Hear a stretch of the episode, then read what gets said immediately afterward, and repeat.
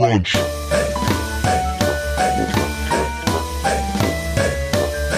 Brunch. So this episode's going to be all about emotion, DJ. Uh, All about emotion. I think I can do that. I think that, that we You're can almost get there. crying right now. Oh, I'm crying laugh. So I just read a very funny headline, uh, and I read. I said it to you. You laughed. Why aren't you crying? I thought it was funny, but it's not. It hasn't brought me to the verge of tears. Are you? Do you- ever laugh so hard you cry? Oh yeah, for sure. It I- happens all the time. Like, I would say ninety nine point nine nine nine nine nine percent of my cries are laughter related. Yeah, that's So probably that's not, a that's probably not true. You that's a cry little yourself to peek sleep every into- night. So, real talk. That's peek into my emotions. I've never been a crier, which That's is surprising. You're a little bitch. I know. I By the way, little bitch uh, has caught on very fast. Yes, So I've had people suggesting rousing success. I've had people suggest suggesting like candidates for little bitch of the week like every day since we deba- debuted. Yes, it. and we've gotten emails uh, about it. Um, really, I did not see that. I, my friends have given a lot of suggestions. Uh, I was actually my friend Scott, who is a listener of the podcast and uh, Does not like me. His full time job is complaining about you. Um, he named me "Little Bitch of the Summer" the other night. Wow. I forget why, but I thought it was hilarious, and I totally agreed. I was like, "I'll take that." So, um, yeah, you know my feelings on Scott. That guy can eat a dick because he's a little bitch. Right. I actually, uh, so I was with Scott last night. I was, uh, we were doing a fantasy football auction, and you texted me at like ten thirty five with like, uh, well, damn, and then like there was like the bubble for a second, and I was like, so I texted you in all caps. I was like, no, no, I, I haven't watched the night of yet, and he was his thing against you was that you spoil things too quickly. Yeah. And I was like, if Pete spoiled the night of within a minute, I'd be like, all right, fine, Scott, you're you're right.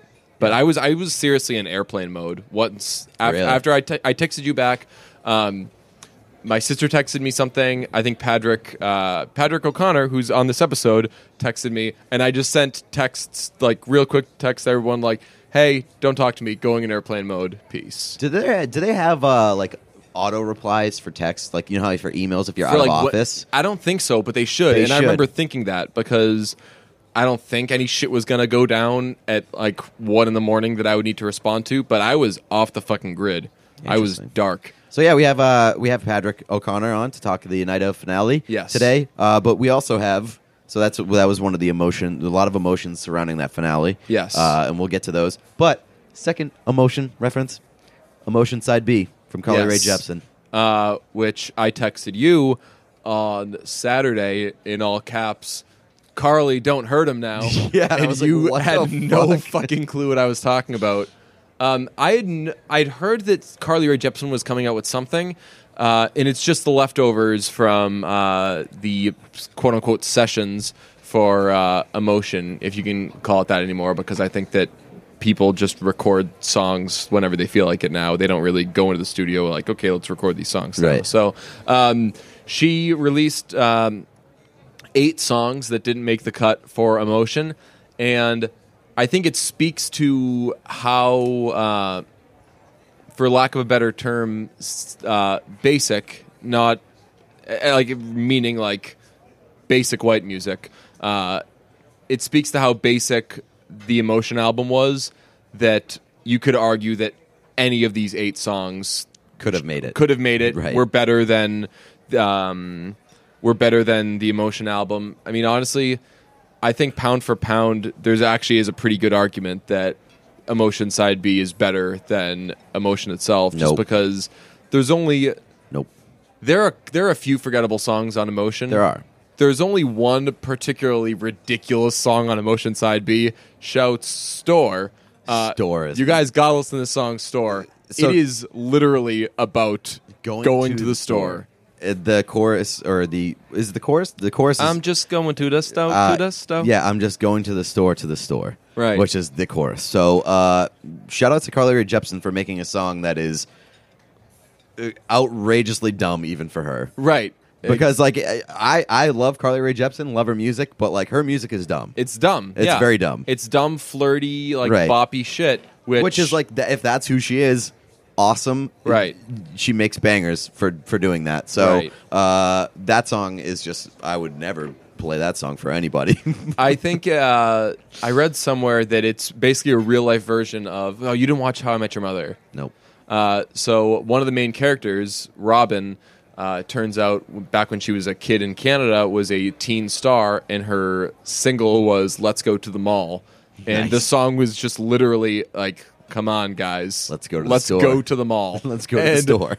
And I'm just going to the store to the store is basically um, "Let's go to the mall," uh, al- which sucks because that song was it, it kind of bangs, but got to change up the lyrics just a little bit. You have to make sure that nobody is around when you're listening to that song because Uh, I would say, like, I, I I understand your point that even for her, it's excessive, but I feel like, I feel like most Carly Rae Jepsen shit all falls under the same umbrella. Like, you could put on, um, I really like you, and people would roll their eyes the same Right. way, Yeah. like uh, they would if they heard, uh, if they heard store, but.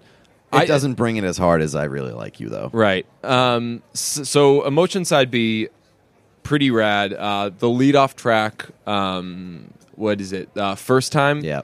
And then the next one higher.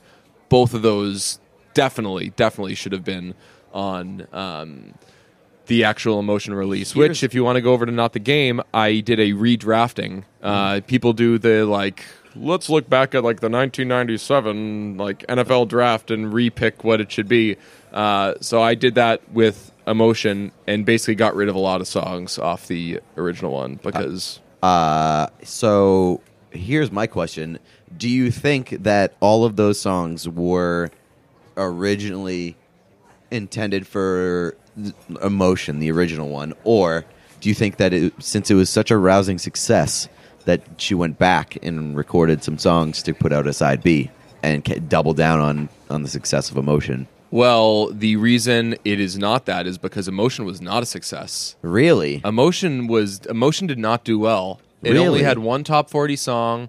Um, critics liked it. I think that that everyone gave it high marks, but it didn't sell well. Um, like I said, I really like you was the only top forty song, and I think it was like I could be wrong. I think it was like it peaked at 39, 36, something like that. So emotion was. Uh, I don't want to say was- polarizing, how was but Run, how was "Runaway with Me" not like a an absolute like top forty jam? I know I liked that song. That Um, song is awesome. I, I thought the best song of the of all of them, and I'm talking like the entire 20 that she's released, um, and even if you include the three that are on like the deluxe edition, um, I thought the best song was all that. The Yeah. slow jam with pretty uh, with Dev Hynes. Yeah. that is "Gimme Love" was really good as well. yeah. Um, I uh, your type. Let's get lost. Let's Get Lost is good. Let's Get Lost is basically um, Ain't It Fun by Paramore, but it's like whatever. That's a, that that Paramore song is really good. Um, yeah, I uh, we argued a bit on Boy Problems, but I thought that Boy Problems was such a That was pro- that was maybe my least favorite of uh, of the first emotion. That was like the the sugariest song ever. Oh, yeah. And I just I love that shit. um, I think that the reason Carly Rae Jepsen, by the way, this is just dawning on me now. Everyone's doing sort of like this retro pop thing and going for sort of an 80s sound. And Ariel, I don't think I know how to say his name, Rechtshaid, um, who was a producer on this album and has produced like he produced Haim's album. Uh, he's produced a lot of like sort of 80s ish sounding stuff. Uh, so she was clearly going for this uh, increasingly popular 80s sound.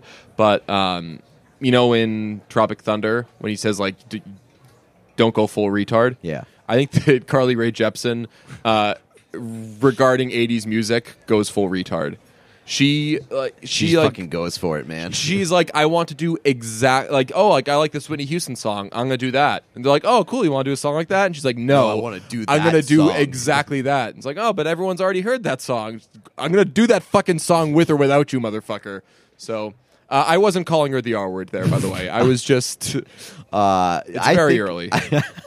I think that uh, for somebody who like, I feel like Carly Rae, Rae Jepsen gets uh, an unfair like stigma attached to Call Me Maybe. Like people act like that's like the only thing that she's ever done, and she's done a lot of good stuff. Yeah. And it's just like th- I feel like a lot of people only recognize her for that, and I think she's she mm, like has become more than that. Like I'm not saying she's like a great artist, but like Yeah. she is almost as good as any basic pop star. I love that you said that because I I wrote that in the uh, redrafting thing. The lack of success for emotion was so fucking unfair, and I was I was a bit more reserved in my praise of emotion. Like I wasn't. I was. I would tell people I was like, "Emotion" was one of the best pop albums from last year, and they'd be like, "Carly Rae Jepsen, really?" Right. It's like that's the response that that, that comment gets But here's the every thing: Every time. 1989 won album of the year. Uh, emotion wasn't nominated Wasn't for nominated, anything, and they were like a There is very not similar that big a fucking gap Right. between the two. They're Like- very similar, and like 1989 was probably my favorite album from the year that it came out. Yeah. but Carly Rae Jepsen's was fucking almost toe to toe with it. Right, It was just like Taylor Swift had smarter had smarter writing. Right. and it, like the songs were a little bit better, and like they had more range. But exactly. Taylor's uh, 1989 was a lot more adult. Like right, these- yeah. So like, so emotion was like the teenage version, and then Right. and then 1989 was like post college. But I think it's I think it's kind of silly. And again, maybe speaking to what you just said, maybe she just needs some uh, more ambitious songs. But I think it's crazy that like Taylor Swift's not a particularly good singer. Um, she's uh, she's a cool person who works with awesome people and makes bangers. Carly Rae Jepsen is not a particularly great singer.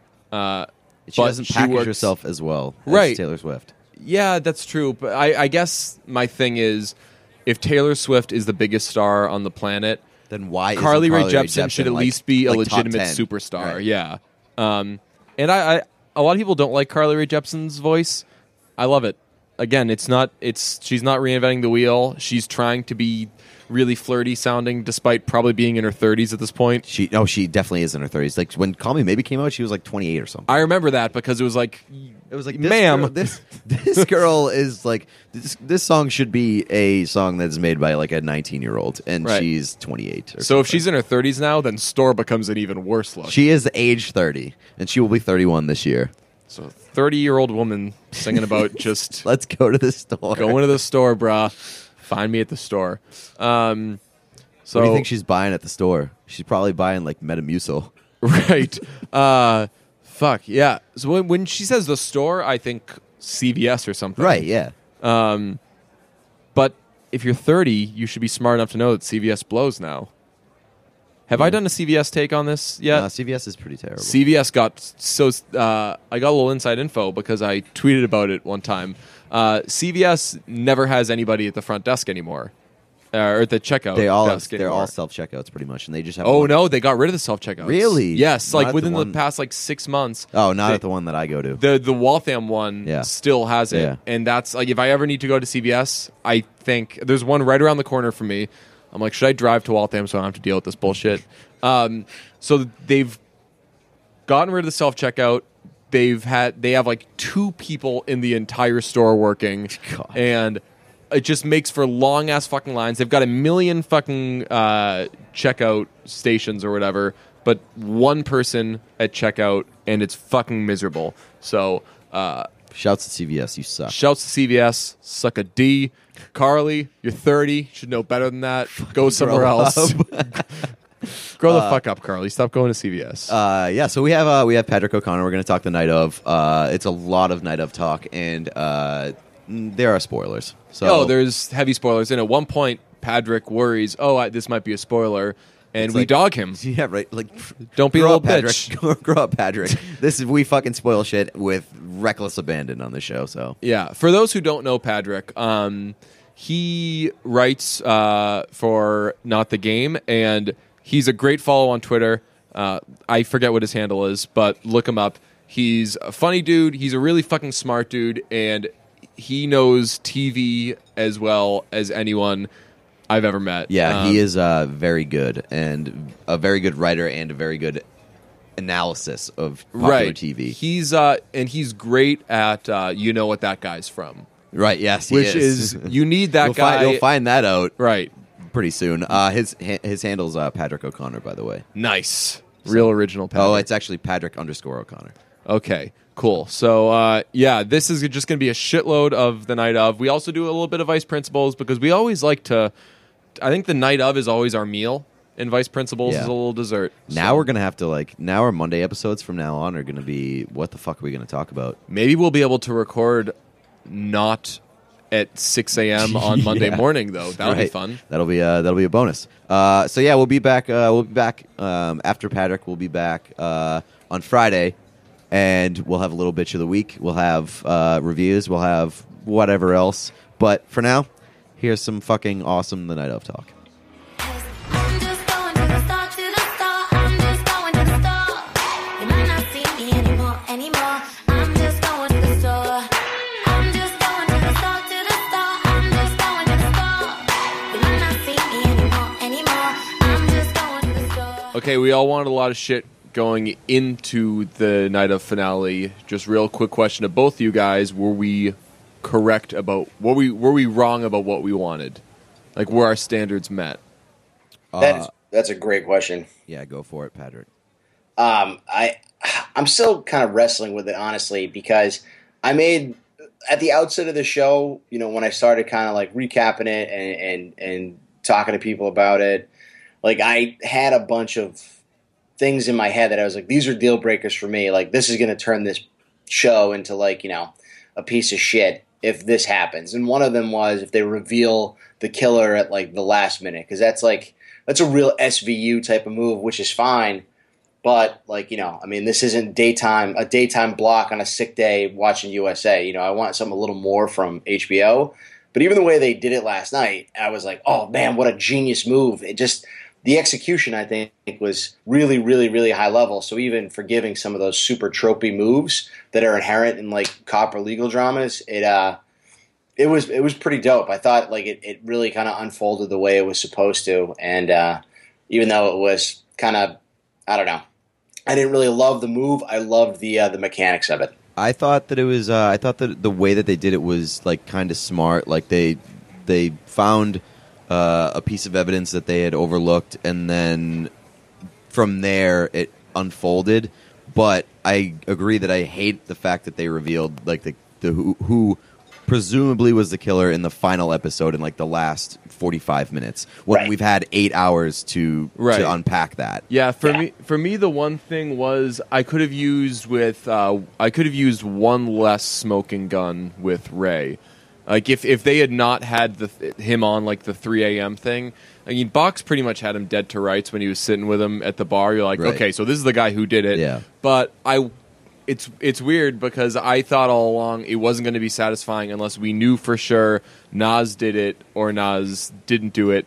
And if he didn't do it, I didn't really care who else did it. But the fact that they revealed that it's pretty much 100% this other dude. Like, I, I liked the idea of going into it um, after the first episode thinking, did he kill this woman?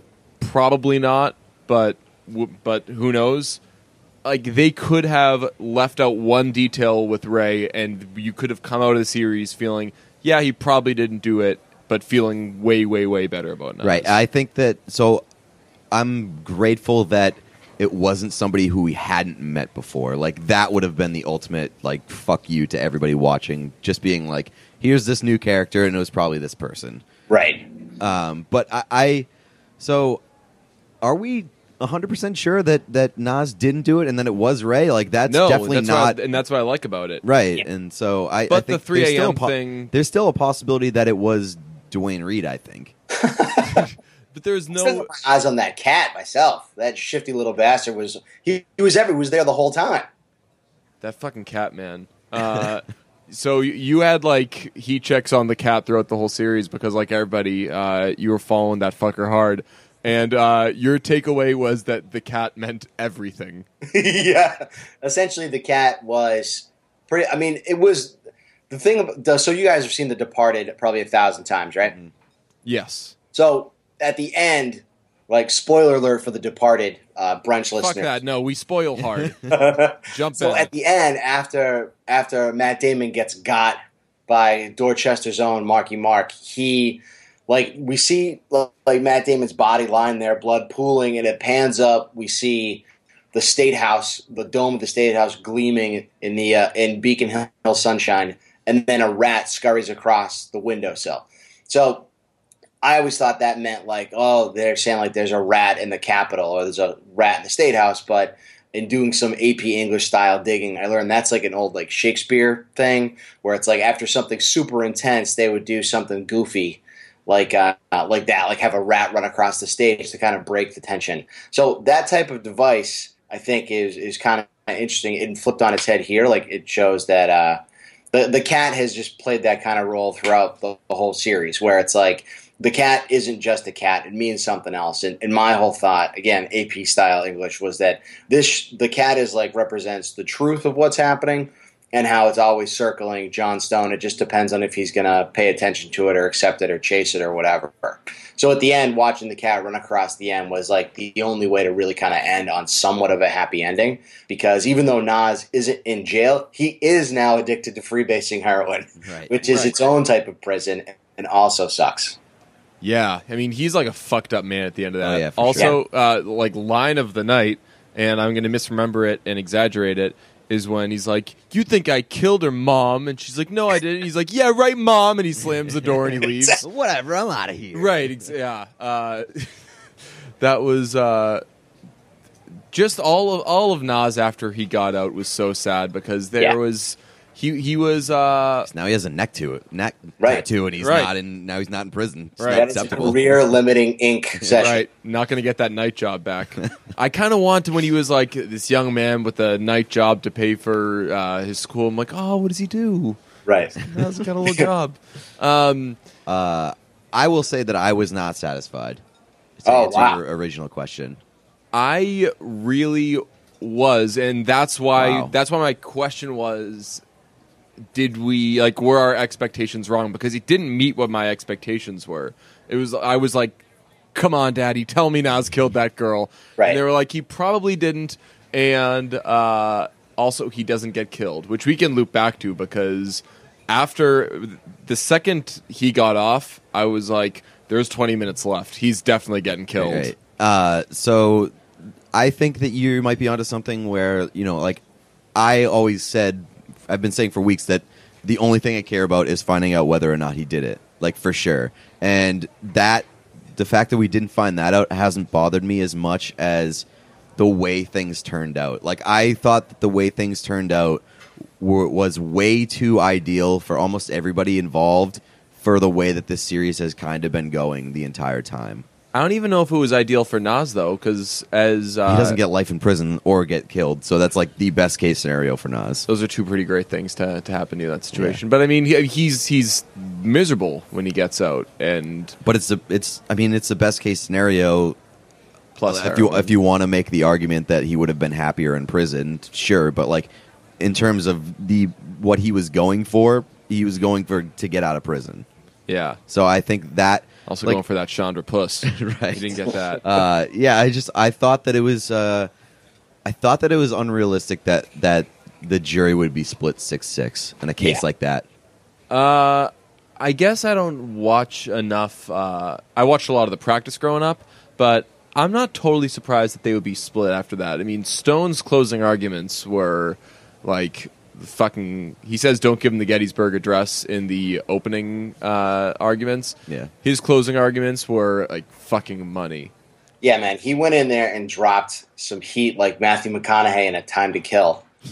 Shout out to the early 90s. But he was just like, where he just completely spun the jury around. And I was, I don't know, I think opening with like self deprecating stuff about how you normally wouldn't even see a person like me. And we're just looking at the back of his scratched up neck. Yeah. Ugh. And then spin around and he's like, he just looks like his face is falling off. That was, I don't know, man. Hand that man the Emmy, I think. I don't, I don't know who else is going to go after it now. I think the psoriasis or whatever. Uh, Did they say Eczema? when it's just eczema? I think it's eczema or psoriasis. Yeah. Either way, it's a it's a stress induced skin ailment. I think it was so fucking powerful in the finale, and I was like glad because I was like, everyone has fucking complained about it and written think pieces about it, and honestly, it's such a small fucking part of the show. Like there are a million details uh, in this show, and everyone got fucking their their panties in a bunch over the fact that this guy had a skin condition.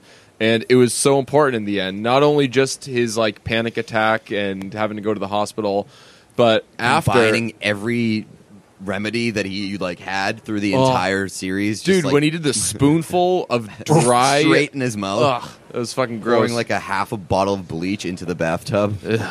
Plus, how you going to walk back into that psoriasis support group after strutting around like the I cock know. walk wearing shoes a couple weeks ago? he was doing the was as Chris Rock says like the the guy with the little dick doing the big dick walk. He was that guy.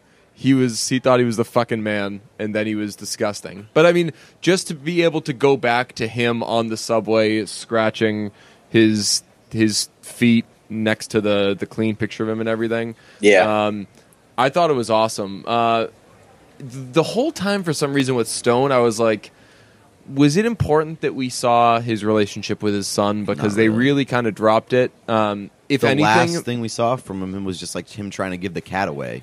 Yeah. right. That like th- none of that was important.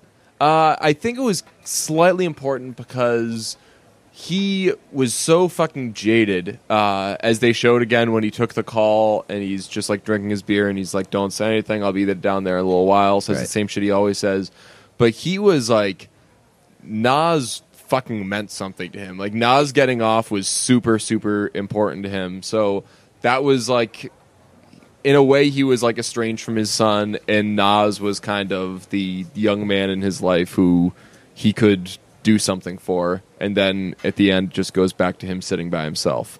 Do you think he's gonna? You think he's gonna add that bullet point of get accused for murder and like I'll, I'll save you on his little checklist of, of crimes on his subway poster? I think he has to know that this is like a one done thing oh for yeah, him. he, He, yeah. can't I think. I mean, I think that was kind of the point of that final scene where he was drinking the beer. Yeah. it was like he went back to the exact same lawyer that he was at the beginning. Right. What do they say like the the 60 like billing 60k worth of pleas Right in New. York probably Um, not a great yeah, life. The- my question is: anybody better off in at the conclusion of the series than they were at the beginning?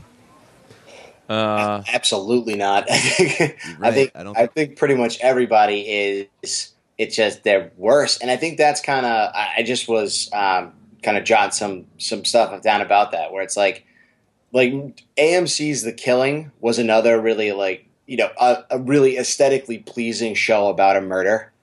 Uh, and when you promise in the very beginning, like if the if the question of the series, like in, in that case on the poster, who killed Andrea Cornish or who killed this person, if you don't wrap that thing up in the in the first season, like and chip away at it every single week, your show is going to get like spit roasted by everybody. And that's what happened with that show. I think asking like what like this even like the the title the night of begs the question well okay what happened the night of and i think the show is really more about the fallout of a tragic event and even though we didn't really we already knew she was dead. And i think like the question that kept popping up throughout when we see nas like unraveling in prison and kind of like questioning is this his true character? Is he better off being locked up? Or do we want to release a person like this back into the wild?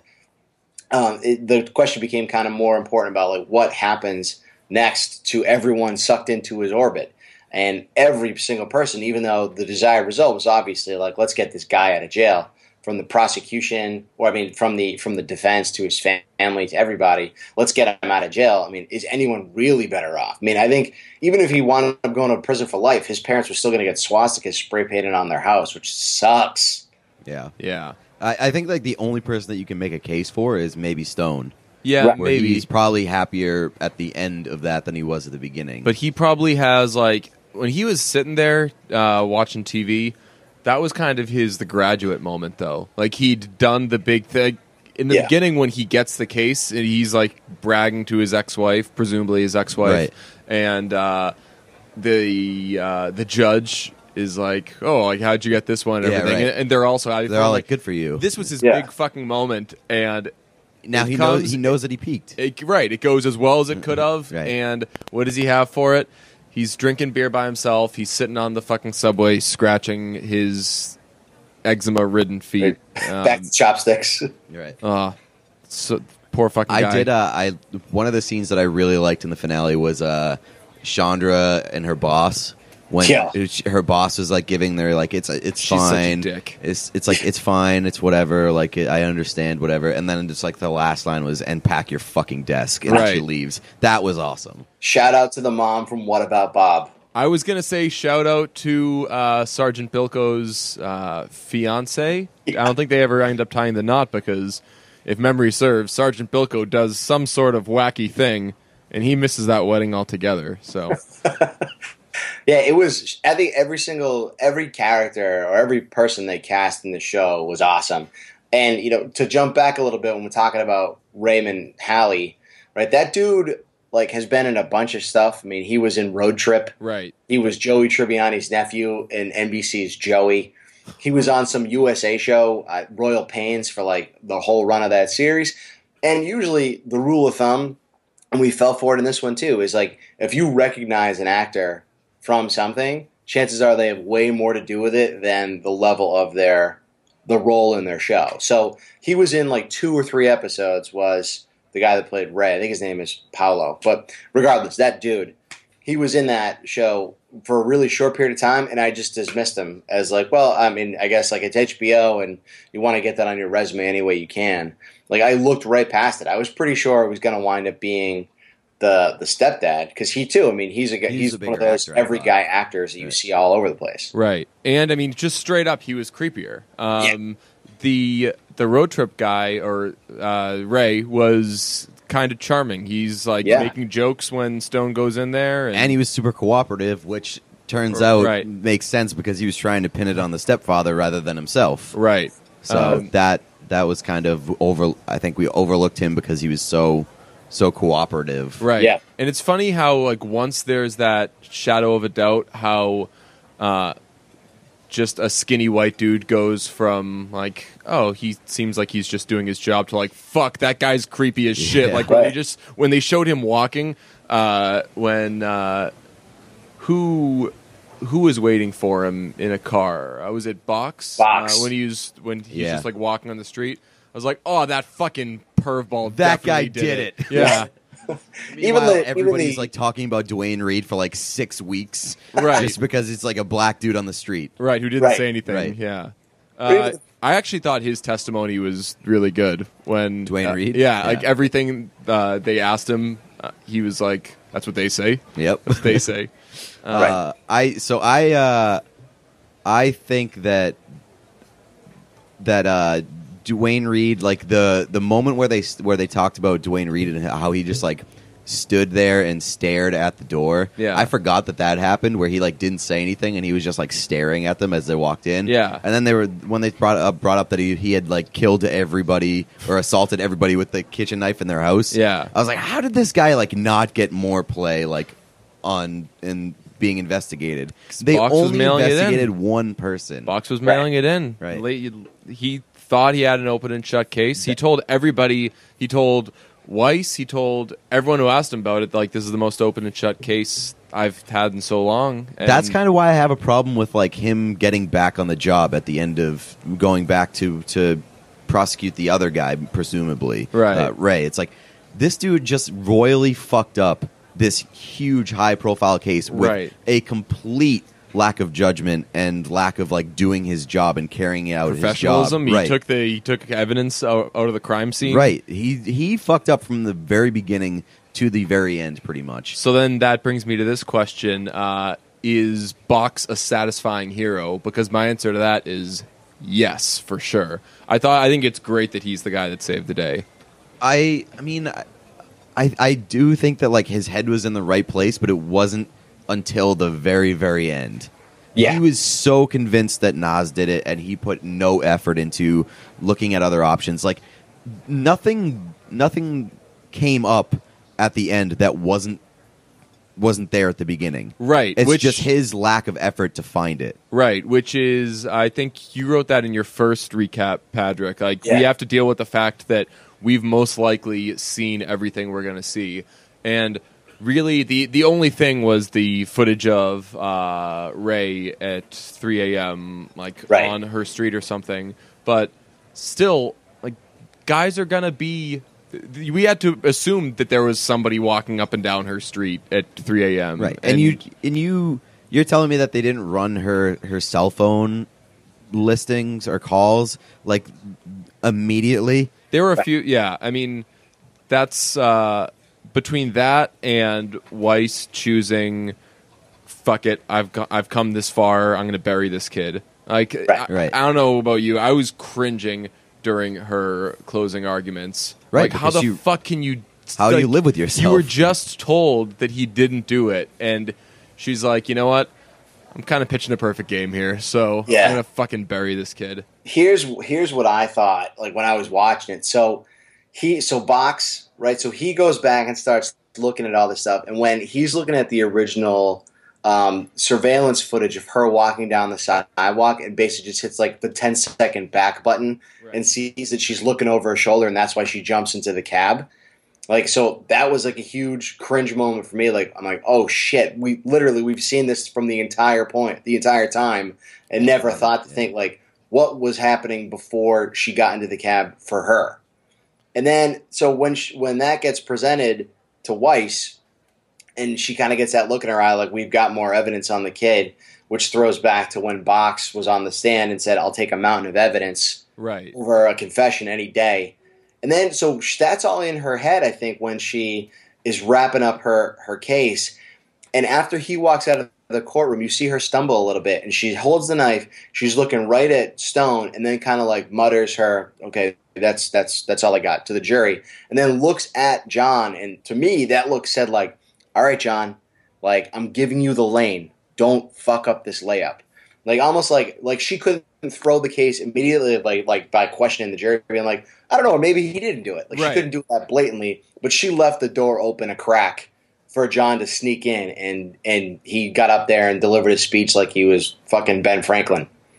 Yeah, uh, I thought that Weiss. Uh, so everyone hated Weiss. Like that. That that seemed. It seems that she was Yeah. the one character that everyone was like, "The show is great. It's so well acted." But fuck that lady. And I honestly think it's just because a she's the bad guy, quote unquote. Right. There's so many bad guys, and b because she like people complained about uh, John Stone's feet. If John Stone were kind of the bad guy, people would have had a way bigger issue with it. So because she's the bad guy and a bit of a marble mouth, everyone's like she sucks. But I thought all she things was great. considered, like her court scenes were awesome. Right. Her shit with Dr. Katz was Right. the Yeah. best. Uh, her uh, Even Her her doing Naz this Quran- week was Right. was really Yeah. good. Her quote in the Quran like brought Naz to tears. I was like, "Is Naz going to go to jail because he's going to sucker punch this woman like in the middle of court?" right. Well, she, I Right. thought Well, she was- made Chandra she was trying to cry. Action. Right. She made Chandra cry on the defense bench. Yeah, That was. Like, that wasn't a good look. We, I was thinking. So when we she did haven't that, even talked about Chandra. I know. right. just delivering that like you know just drug from promising litigator to drug mule after one kiss man how good a, the real question of the night up Once is you how get a good taste of kisser that is bad not boy shit with. Naz, man, you Naz Naz can get a girl twisted. Kiss of death, man. Right. He Literally. was on- once you get a, a little taste of prison Naz, you're you'll do anything. You become crazy. She threw Remy, away you got that kobe tattoo on your neck Right. Um, I was gonna ask, was there any particular thing that was there any like, oh, fucking come on moment? Uh, for me, obviously, it was the the drugs with Chandra, but also, I kind of couldn't believe it when Naz said, "I don't know" on the stand. yeah Yeah, that was a little. It's like, come on, dude, you're on trial for murder. Right. Just say, just say no. I didn't Right. kill her. I Right. was uh, like that. I know it in my heart line.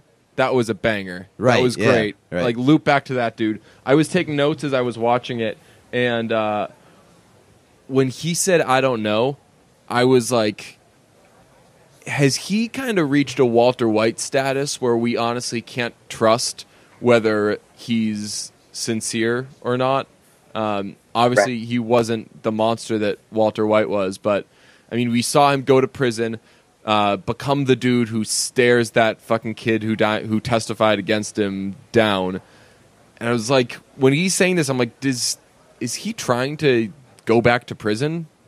Right. I, I, I in that moment I didn't rule it out. I didn't rule it out when he was like le- when he was when he was being out processed for to to leave prison. I Yeah. thought that he was gonna fucking like stab a guard or something. Like Yeah. I thought that he was gonna Pull try a to uh, in. pull a Liz Lemon. She gets uh, suspended for sexual harassment and learns that like not going to work every day is fun. So when they're reinstating her, he's like, "Do you have any questions?" And she's like, "Yeah. Why don't you drop those pants and let me see some of that goodness or something?" so she can get suspended again. Um, I was fucking holding my like my heart was pounding, and I was watching it super late. Um, my heart was pounding when he was getting out processed. I Yeah, was me like, too. some shit is gonna happen here. yeah. Nothing did.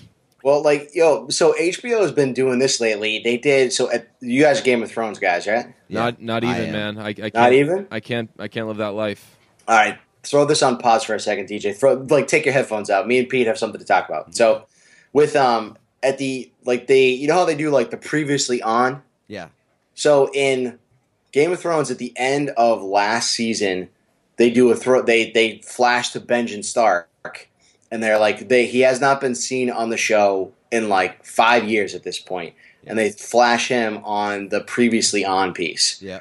So that and then that links right to the end of the episode when they're like, "Oh shit, Jon, your uncle's outside," and that's how they get him out uh, before the shit goes down on Game of Thrones end of season five, right? So they did the same thing in this, where like they the on previously on they end with Freddy coming up and hitting that like the big pen razor blade combo on Victor, and the the previously on ends with him bleeding out on the floor.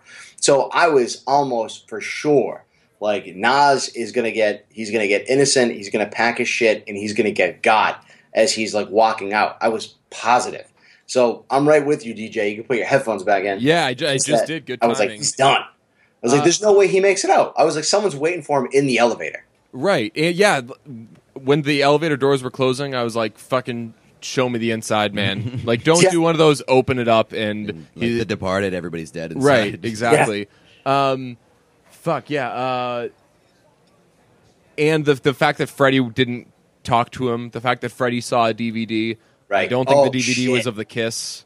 Yeah, Um, Yeah. w- w- I thought it was going to be the it pills. was the the, yeah the, the pills maybe like they they're saying just so you know Freddie Naz is doing his own thing right. Interesting. yeah So you don't think that it was the, it was the kiss? I think it was the pills I think that because Freddie as you saw with the cell phone dude is not okay with anybody having side hustles Right. like Right. that's got to go through Freddie it's got to be regulated through him as you saw when Naz was going out and uh, courting the fresh meat Right.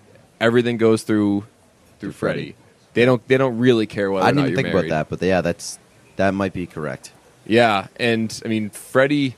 It, when Freddie also said uh, like what what kind of cold man do you take me for? I was like, fuck, we're about to find out. Exactly. I, I was like, there's no way he sets him up like, uh, you know, it's. I was. There's no way he goes through this soliloquy to like not stick a knife right in the side of his neck or something. yeah, And it's so crazy that like the two people that believe in him the entire time, like bar none, are Stone. Like even though he's wavering back and forth, he's like, no, you. Ha-, he's like has to believe that justice will be served. And the only other person that believes that is Freddie, the king of Queens slash the king of Rikers Island. That he's like everyone in here says they're innocent, and they all smell like like they all smell like they're lying or whatever he says. He's like, you smell like you're innocent. It- that- that's like- the creepiest pickup line I've ever heard in my life. All- by. Like, Yeah, girl, you guilt. smell like innocence. Yeah, Like, Girl, said you you have the stink innocent. of guilt and you smell like innocence. right. Nice. Like Naz doesn't say anything back to that. He's like, yeah, bro. Uh, Okay, dude. so, want to go watch Ellen? This is Yeah. getting a little creepy for me. I hope I get out of here because I don't want to dis- be with this Right. guy. Yeah. Right, exactly. this guy is coming on hard. right. I I thought I thought there was going to be like a gay prison moment between uh, Freddie and Naz at Yeah. one point when they were smoking the the heroin. Like Me they were too. very close together, and I was like, "Oh man, is this show going to do it, or is this show going to do it?" Right. didn't Yeah. I thought I was because we never saw we never saw the prison guard that like they like brings brings Freddie the goodness and McDonald's. Like never saw her come back. That's And true. then- right. And then with no with with both Petey and Victor gone, and Naz fiending for for heroin. I was like, what's gonna happen now? Like, is but again, like that's such a like you know that's such a tropey thing of like either a cop drama or a prison show where it'd be like you see like a character fully devolve into doing stuff unmentionable things. I mean, I guess that's just kind of in the DNA at, at HBO between like pretty much every show they've ever done, especially the last big prison drama they did was Oz, and that was almost exclusively male on male sexual abuse. But it was so the fact that like they teased a lot of stuff and didn't do it, I just thought was uh, really like it was it was this weird exercise in doing something no other TV show is doing by not doing anything, like by not doing Yeah. anything we expected. So in that regard, like while the show itself, like the chapters of the show, I wasn't necessarily on board with completely. I would give it like like maybe eight out of ten because I thought it was kind of like a they snuck out the back door in the finale. But for what it did as a TV show as a whole, I thought was just like a glimpse at what good TV could be like. I just thought it was cool that the pa- the pacing of the finale. You're like 40 minutes in and you haven't learned anything yet. Nothing's really gone down yet. And this show was always about like fuck you and your perceived timeline for this Yeah. show. Like Right. we're gonna get there on our own terms. And it never felt super sloppily like, oh shit, we only got one episode Right. left. We got to throw it all Right. together. Because, like I said, they spent almost half of that episode just being like, okay, we're just going to make this a courtroom drama for a little bit. Right, and it was what? What was the what was the time running there? It was like uh, it's like 95? seventy five, ninety minutes. It was Okay, it was 90 definitely ninety five. That's what I Yeah. meant. Yeah. Yeah. Uh, so yeah, I, and it never felt long. It was like that's like the length of a movie, and you it never felt long to me. It was never Yeah. like, all right, fucking pick it up. Yeah. Uh, everyone was so disappointed when it seemed like it was becoming something of a prison show. And honestly, I don't have too many complaints uh, with the different kind of incarnations the show took. Bless you. Obviously, it started off as just like a, a who done it, and then once once they introduced Michael K. Williams, I think for as much as people love Michael K. Williams, there was like a collective moan of like, oh, so this is what Prison the show's show, about. yeah. It's a it's Right. a prison show. I was gonna ask what like what is your biggest complaint about the series as a whole? Um. 'Cause let- for me, there's there there's like one thing for me, and it like st- and it's head and shoulders above everything else, and it's just the the uh, progression from like innocent Naz to prison Naz. I think it happened way too fast, and a- Yeah. a, lot of his like decisions were were way too brash for as early on as they were. Well, I was going to bring up um, the more and more they show the Duane Reade moment, Naz always had a bit of crazy in him. Like he didn't say, um, like they didn't get into that back and forth with uh, what was uh, shit. What was my man on the uh, oh Trevor? Trevor, Um, Bodie. Trevor, whose testimony was awesome. yeah, He's like, "Can I do the fifth here?" Like, no, dude. like, answer the fucking question. Um, so that exchange didn't just fucking happen. It hap- It started with a like, like the fuck you just say from Naz Yeah. because he calls him a towelhead. And he's like, "What'd you just say to me?" And then they.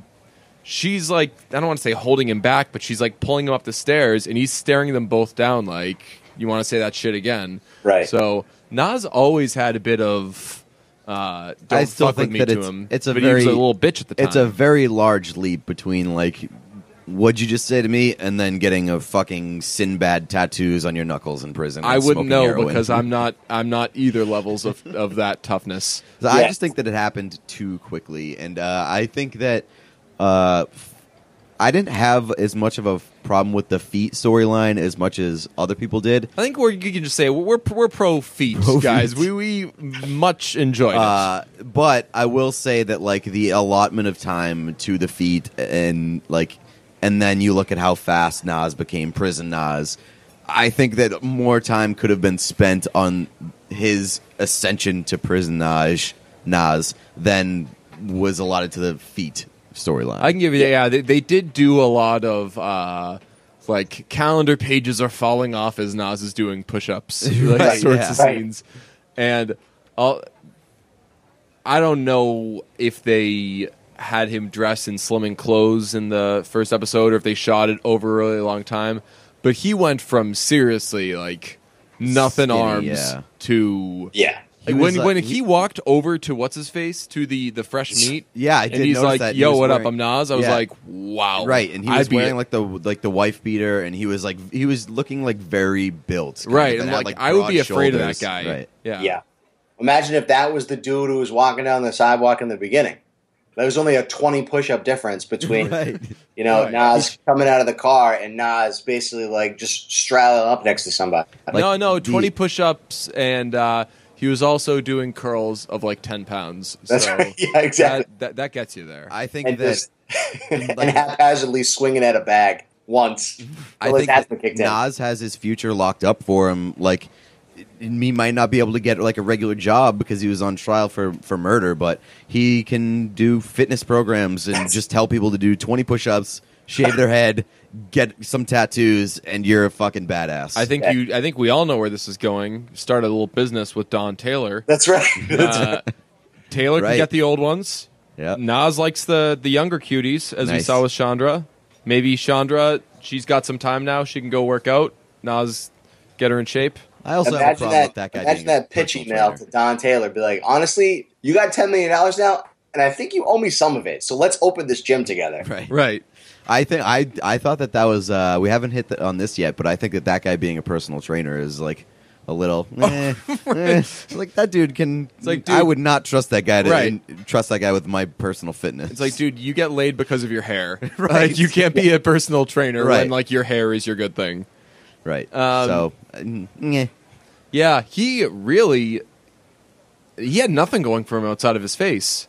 He was creepy as fuck. Yeah. uh, spoke in a really Dressed weird well. way. Yeah, that voice wasn't doing him any favors. Right? Yeah. Uh, so I mean, rich ladies. Honestly, I feel like you could have done better. Yeah, New York, right. there's a million guys out there. Right. Yeah. Those those ladies are setting the bar low. I was a fan of Don Taylor's other ex-wife, though. Uh, the uh, the English lady.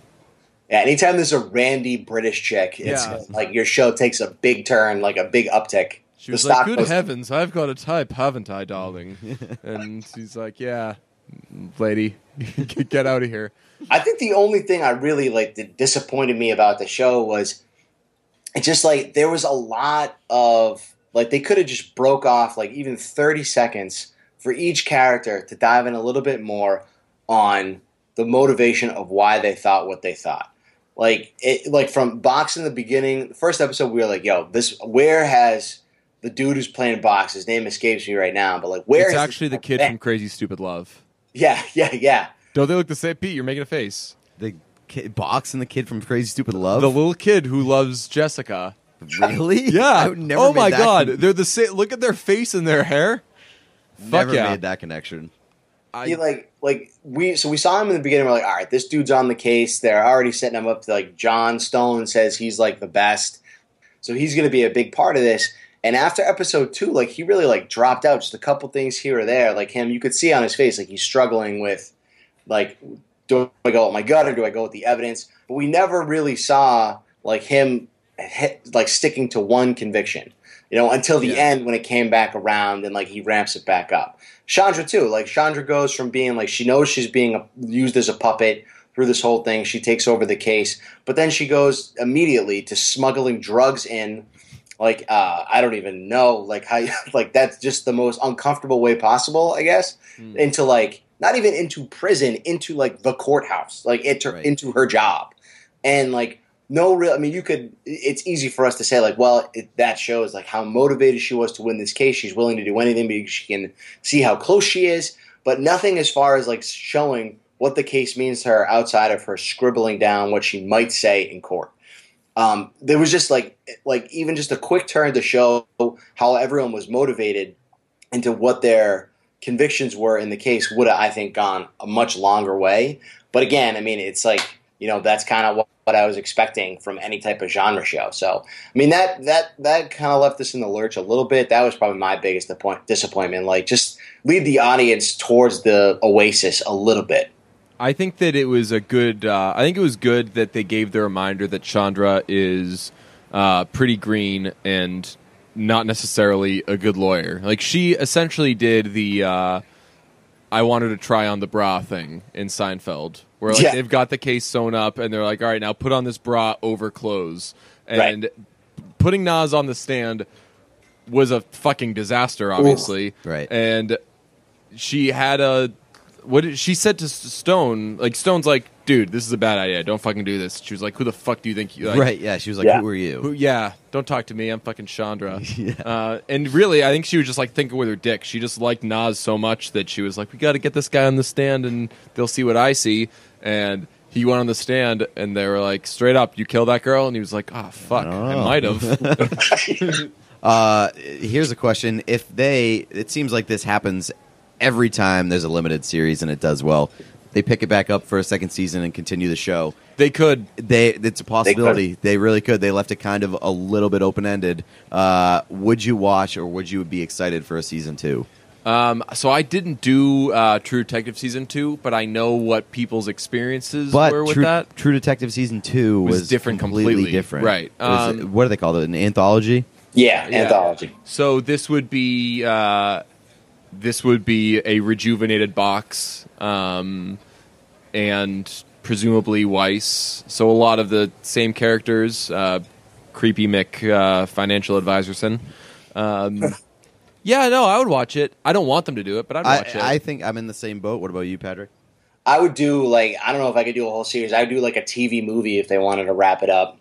But unless they were going to focus exclusively on, it was going to be flashbacks to like Box, Stone, Weiss, and Katz, like solving other crimes. Like if they did a prequel series of just following those four characters, I'd be all over it. Anything with more Dr. Katz. That dude was the Yeah. Oh, I loved him so much. He was, uh, do you know, at the end of Grand Budapest Hotel when they're Yeah. uh, showing, uh, when like they're wrapping up the story and they show, um, fuck, what's Ralph Fiennes' character's name? Uh, Oh, um, shit. Yeah, I know. Yeah. Um, but uh, fuck. Uh, anyway, he's on the stand and he's just like his legs are crossed. He's doing like this gesture, and uh, the podcast. listeners Nobody can can hear. see- nobody can see that.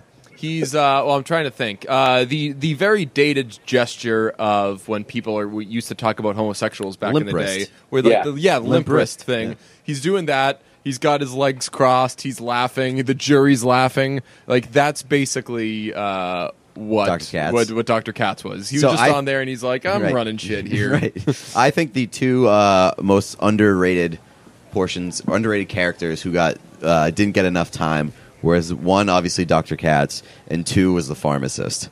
The pharmacist Yo. was fucking hilarious. That was a Yo, good relationship. by the way, do you know who that guy is? No, but I I recognize him from somewhere. Fisher Stevens, a he was uh, maybe my one of my favorite side characters for the, I think like the first season of Friends when he's yelling about these like the coffee cups are so huge they should have nipples on them because he was a guy that was like Oh, he's the uh, this uh, the scientist's friend, isn't he? yeah, and Okay. that guy used to bang Michelle Pfeiffer. Did he? What? The '80s, that was Michelle Pfeiffer's boyfriend, like her, like straight out of Scarface, like ascent to being the most famous actress on the planet. She's getting down with Fisher Stevens. That got the pharmacist from the night of. So like just barely pre Catwoman era Michelle Pfeiffer Yeah, was banging that guy. Wow. Yeah. So no, so he wasn't the uh, he wasn't the scientist friends in Friends. He was uh, the the uh, he was like the psychiatrist who was That's what- constantly yeah. analyzing everybody's. Uh, he was Monica's boyfriend, I think. Oh, and he's like, I've heard so much about you. With that guy. Yeah. yeah, yeah. Oh, wow. He was either he was he Monica's boyfriend or he was he Phoebe's boyfriend? I think he was Phoebe's boyfriend because everyone's like, "Man, I think he could be so great for you, but I hate that guy." Yeah, like Oh, fucking hate oh, okay. that guy. Now I got it. Yeah. Right, yeah. And then when she breaks up with him, she's like, "Yeah, it was great. Like sex was great. Blah blah." blah. It's just that I hate that guy. Yeah. yeah, Exactly. like, yeah. Um. Wow. Yeah, Good, I did not make that connection. Wow. Good for that guy. yeah, for real. Yo, what are you? Um, what show are you going to watch next? Is my question. Like, where where do you pick up from where the night of left off? Um, that's a good question. I think that I might, uh, I might breathe for a minute. Maybe go outside. Maybe see some friends. Uh, the night of really, that was the first question you would ask your friends. Hey, Like, are you are you watching watching the the night night of? of? Yeah. Yeah. And then the group would immediately divide into the smart people and the people who are like, no, but I've heard good things. Like, yeah, it's because all we fucking do is talk about how Like, it's good. What the fuck Right. else are you watching right now? Right, Right. exactly. It's like that and Stranger Things, which I Right. started watching Stranger Things yesterday as well. Um, but uh, I think I don't know. It's that's a tough question. It's like what comes back next.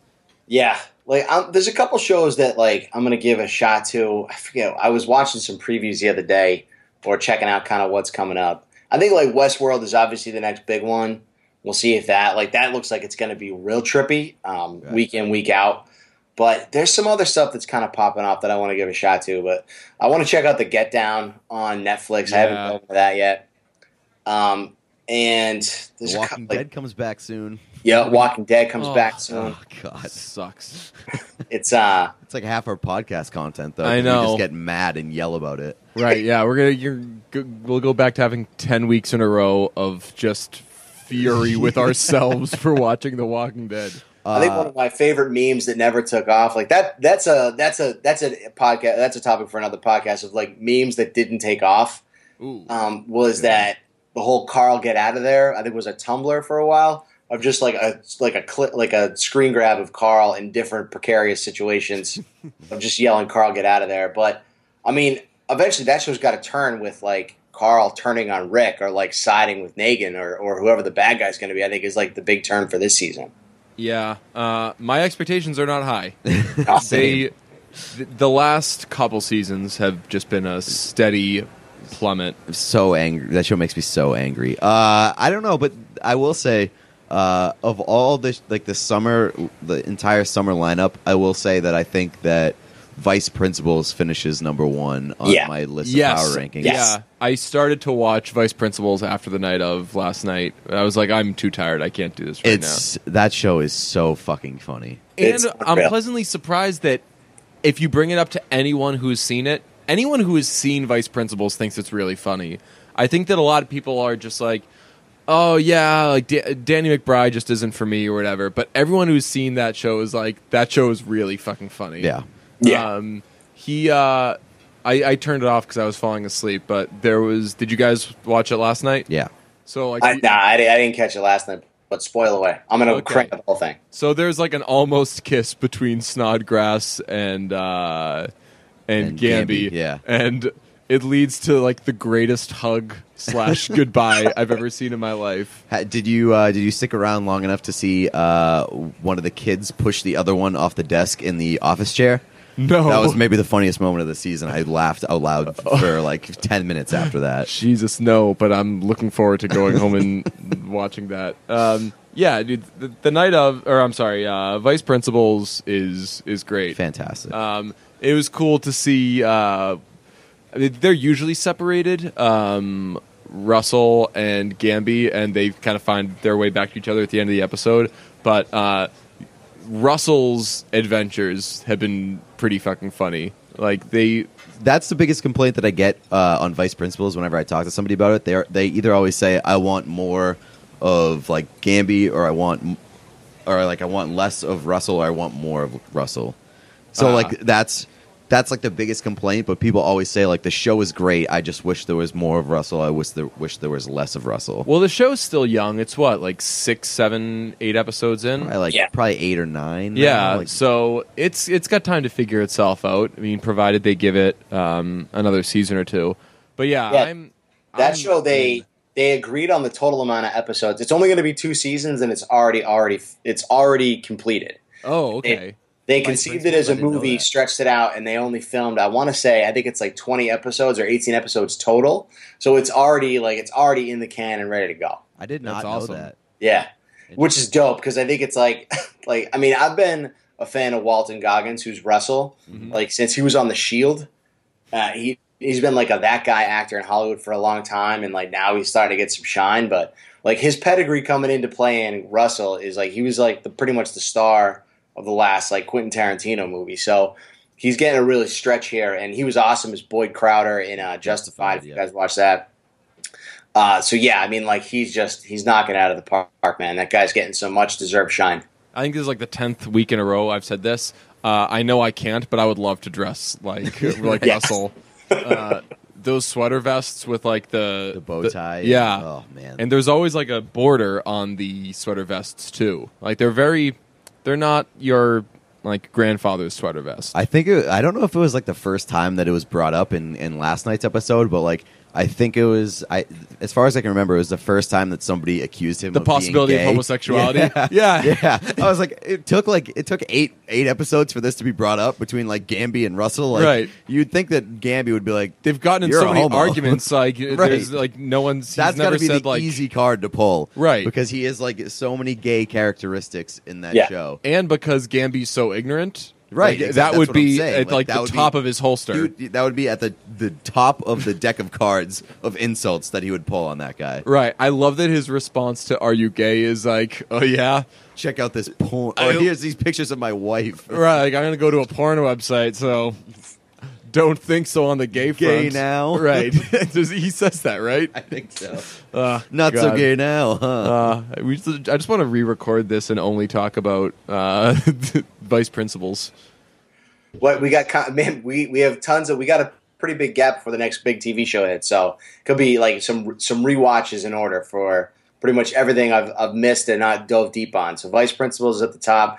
I may have to give Ballers another shot. Don't.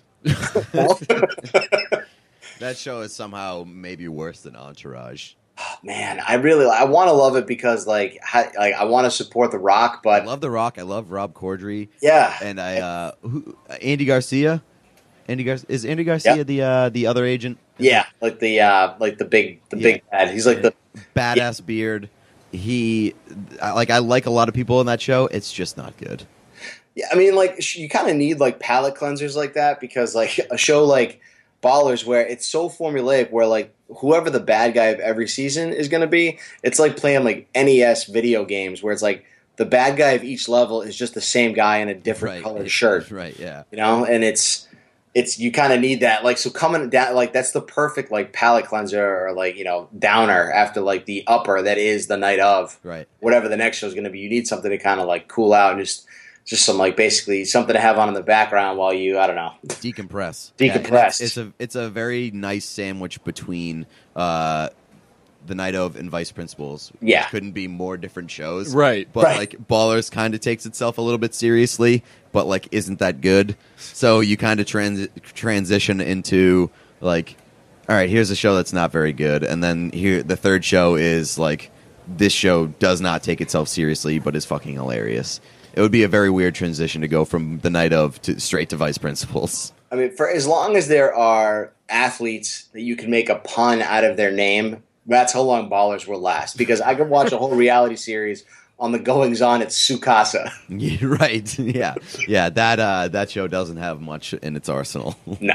Um, I think that we should just wrap it up, uh, Patrick, with this. Um, we reached out to the representatives for one Aaron Moten, I believe. Um, you may not know him by that name, but you may know him as kid who's having a rough time in prison, Oh, aka. Petey. Um, I feel like Pete and I are kind of all kid who's having a rough time in prison heat checked out. But uh, if there are any thoughts that you have on Petey and his the rise and fall of kid who's having a rough time in prison, rise of I'd Petey? I love to. think so.